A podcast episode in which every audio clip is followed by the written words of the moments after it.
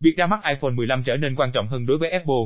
Một sản phẩm mới đã xuất hiện trong buổi ra mắt iPhone mới, rất được mong đợi của Apple vào tuần tới. Vào ngày 12 tháng 9, Apple, công ty lớn nhất thế giới tính theo giá trị thị trường, dự kiến sẽ ra mắt mẫu điện thoại iPhone 15 mới nhất của mình. Tuy nhiên, sự phấn khích về việc ra mắt đã bị giảm bớt, bởi các tin tức từ Trung Quốc cho biết, chính quyền đã yêu cầu nhân viên tại các cơ quan nhà nước tránh sử dụng các thiết bị nước ngoài, bao gồm cả iPhone, tại nơi làm việc. Tin tức này đã tác động tới cổ phiếu của công ty và làm giảm giá trị thị trường của nó hàng tỷ đô la. Giá cổ phiếu của công ty đóng cửa giảm gần 3% vào thứ năm, mặc dù có vẻ như nó đang phục hồi trong phiên giao dịch đầu ngày thứ sáu. Tuy nhiên, một số nhà phân tích cho rằng, tác động của lệnh cấm được báo cáo có thể bị thổi phồng quá mức. Các nhà phân tích từ Questbook Security, một công ty đầu tư, đã viết trong một ghi chú được chia sẻ với Newsweek, chúng tôi tin rằng trong trường hợp xấu nhất, bất kỳ lệnh cấm iPhone nào của cơ quan chính phủ Trung Quốc đều bị thổi phồng quá mức để định lượng số lượng iPhone dưới 500.000 trong tổng số 45 triệu chiếc mà chúng tôi dự kiến sẽ được bán ở Trung Quốc trong 12 tháng tới. Các nhà phân tích cho biết, Apple đã đạt được mức tăng đáng kể trên thị trường điện thoại thông minh Trung Quốc, đạt được khoảng 300 điểm cơ bản trong 18 tháng qua, với iPhone 15 mang lại cho Apple động lực gia tăng trên mặt trận này. Các nhà phân tích cho biết, nhìn chung, số lượng iPhone 15 sắp ra mắt dựa trên các cuộc kiểm tra ở châu Á, nằm trong khoảng 85 triệu chiếc, gần bằng với con số năm trước của chúng tôi kể từ khi ra mắt iPhone 14. Daniel E, giám đốc điều hành và nhà phân tích nghiên cứu vốn cổ phần cấp cao tại Questbook Security, nói với Newsweek trong một email tiếp theo, chúng tôi tin rằng tiếng số còn tệ hơn vết cắn.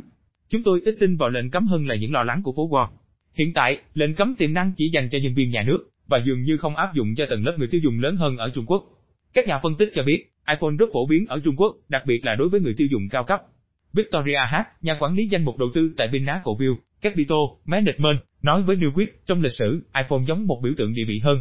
Phiên bản mới nhất, xét theo mức giá của nó, dành cho thị trường tiêu dùng cao cấp hơn ở Trung Quốc. Vì vậy, phía người tiêu dùng có thể chiếm một phần lớn, có thể không bị ảnh hưởng nhiều. Bà cho biết, doanh số ban đầu của các sản phẩm mới sẽ cho thấy bất kỳ tác động nào đối với công ty do lệnh cấm có thể xảy ra. Hát nói thêm, tôi nghĩ rằng tin tức tiêu đề hiện nay khiến nó có vẻ đáng lo ngại hơn một chút so với những gì tôi nghĩ về tác động tài chính đối với Apple. Một điều đáng để theo dõi trong tương lai là liệu sự thay đổi trong triển vọng ở thị trường Trung Quốc có phát triển và khiến mọi người chuyển sang các lựa chọn thay thế địa phương hơn. Như Huawei, hắn cũng đã ra mắt điện thoại thông minh mới gần đây, có khả năng cạnh tranh với iPhone của Apple hay không? Hát nói, liệu có bất kỳ sự thay đổi tiềm ẩn nào về mặt tình cảm liên quan đến việc mang tính dân tộc chủ nghĩa hơn trong sở thích của người tiêu dùng hay không, có thể ảnh hưởng đến doanh số bán hàng.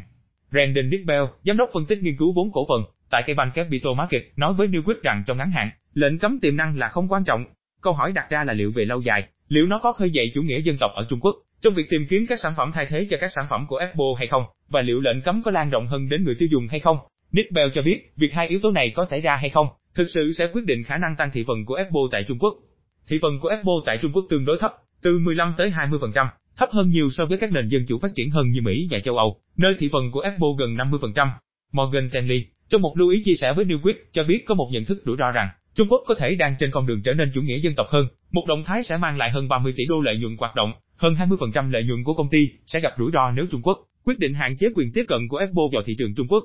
Các nhà phân tích viết, chúng tôi tin rằng đó là sự ngoại suy quá mức của thị trường. Họ lập luận rằng, làm như vậy cũng mang lại rủi ro cho Trung Quốc, vì Apple rất quan trọng đối với nền kinh tế nước này. Công ty chịu trách nhiệm tạo ra hàng triệu việc làm thông qua sản xuất thiết bị, phát triển ứng dụng và đã giúp xây dựng toàn bộ chuỗi cung ứng. Các nhà phân tích của Morgan Stanley cho biết, mặc dù khả năng xảy ra sự chia rẽ sâu rộng giữa Apple và Trung Quốc trong thế giới đa cực này, rõ ràng là tồn tại, nhưng chúng tôi không tin rằng những tin tức gần đây nhất thiết phải báo trước kịch bản trường hợp xấu nhất này. Chúng tôi kết luận rằng, động thái cổ phiếu gần đây của Apple thực sự là một sự cường điệu quá mức, vì nó ngụ ý rằng Apple sẽ mất 70% lô hàng iPhone tại Trung Quốc, một kịch bản rất hà khắc và khó xảy ra.